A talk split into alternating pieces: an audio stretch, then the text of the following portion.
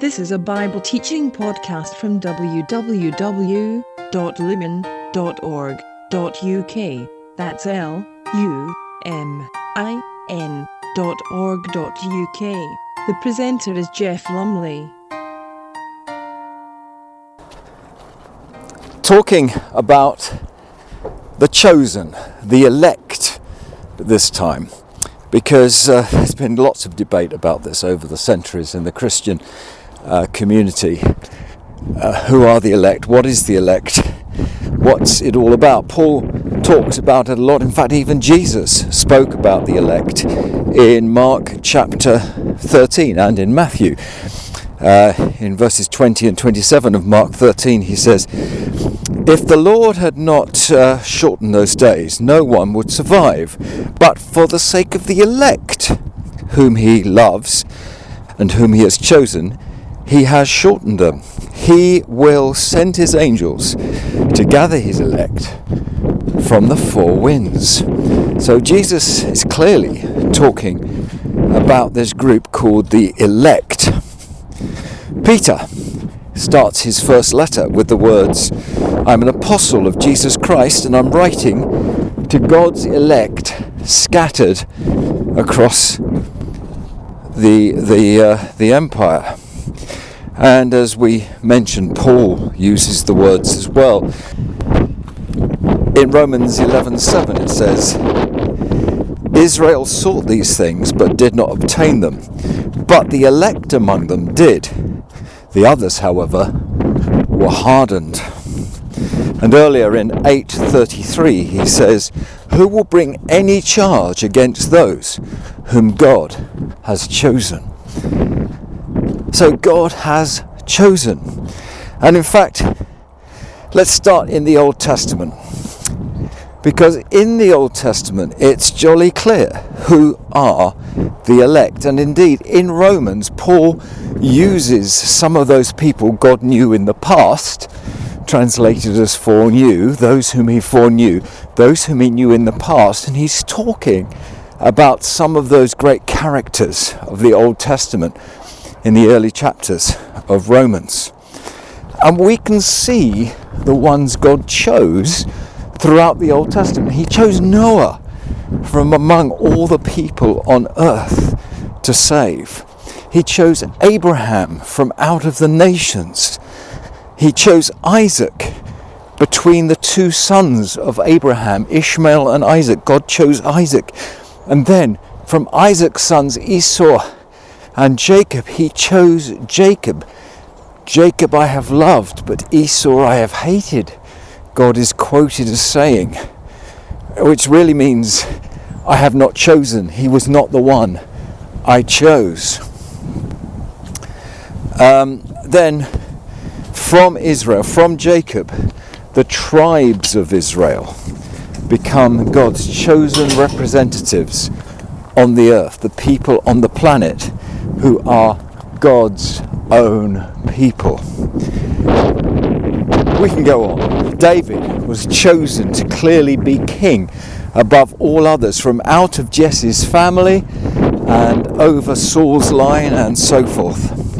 From David's many children, Solomon, the one born out of wedlock, the one born from adultery, was the one God chose.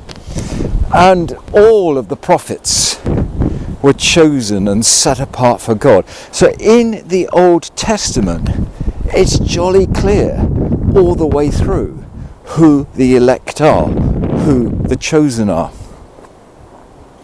So, what about in the Christian era? Well, of course, there is this doctrine of the elect, and there are those who say that it's not, although it's not clear who the elect are, only the elect will get to heaven.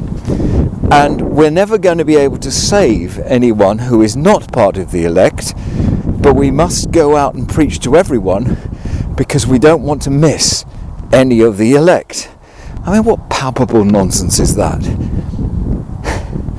that God would actually set his church a task of finding out the people God has chosen uh, and getting them saved because that, that, that just doesn't make sense. Doesn't make any sense at all.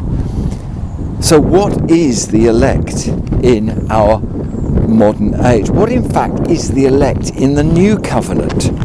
It's clear, it's crystal clear in the Old Covenant who's in the elect and who isn't. What about the new?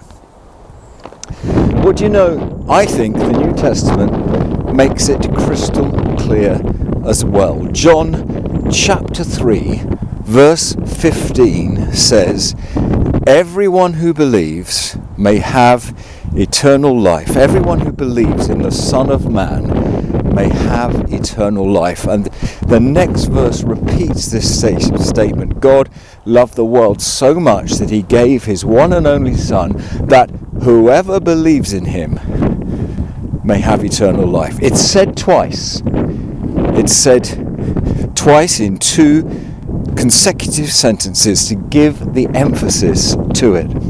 Who may be saved? Anyone who believes. It's said twice for emphasis. Who then, in the New Testament, are the elect?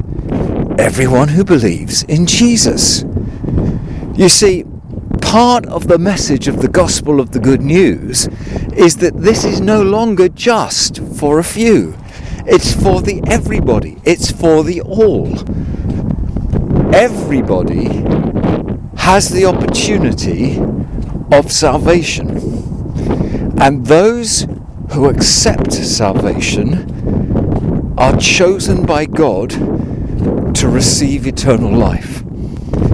God's choice is that everybody would be saved. God is not willing for any to perish. God's choice is for everyone to be saved. Those who are saved are those who have chosen to receive that salvation. In other words, under the Old Covenant, God chose and called individuals and eventually one nation to be his chosen people. You were part of that or you weren't, although even under the Old Covenant, people could be grafted in to be part of Israel. But it was essentially this family line you're in it or you're not. Under the new covenant, God chooses all who respond to his call from every tribe, from every language, and from every nation. And it's those who believe who become the elect. So there isn't a group of people who are the elect that we have to go out and hunt for them, find them, get them saved, and hope we don't accidentally save someone who isn't elect, which is Calvinism written fairly uh, uh, comically, I suppose, the way I said it. It's God's elect is the church. And to become part of the church is a matter of individual will makes it so. The church is the elect. We choose whether to be in it or not. And as I've said uh, many times to various people, I like the example of a station with uh, two trains. A platform in a station with two trains, one on the left hand platform, one on the right hand platform. The train on the left is destined predestined, if you want to use that word, but the points are set. It is scheduled to go to heaven, to go to God. The, po- the, the train on the other opposite platform face is signaled, destined, predestined for destruction and hell.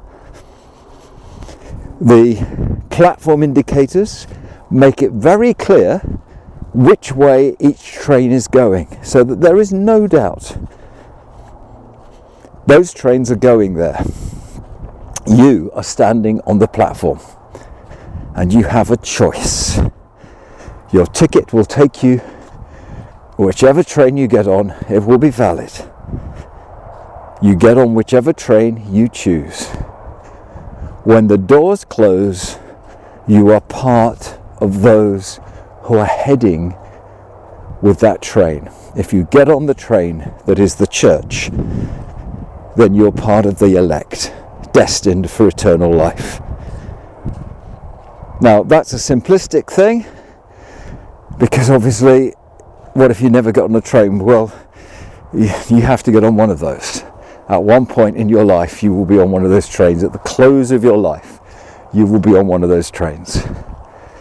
The object of the exercise is to get on God's train as soon as possible because you get the benefits of the first class service on that train from the moment you get on it. You know, it's not just for eternity that we are called to salvation, it's for now as well. And the benefits of being in God's kingdom, on God's train, to be part of the elect, is for now as well. Who is the elect? Even in the New Testament, it's crystal clear who the elect are. The elect are those who choose to believe in the Son of Man. And that is your choice.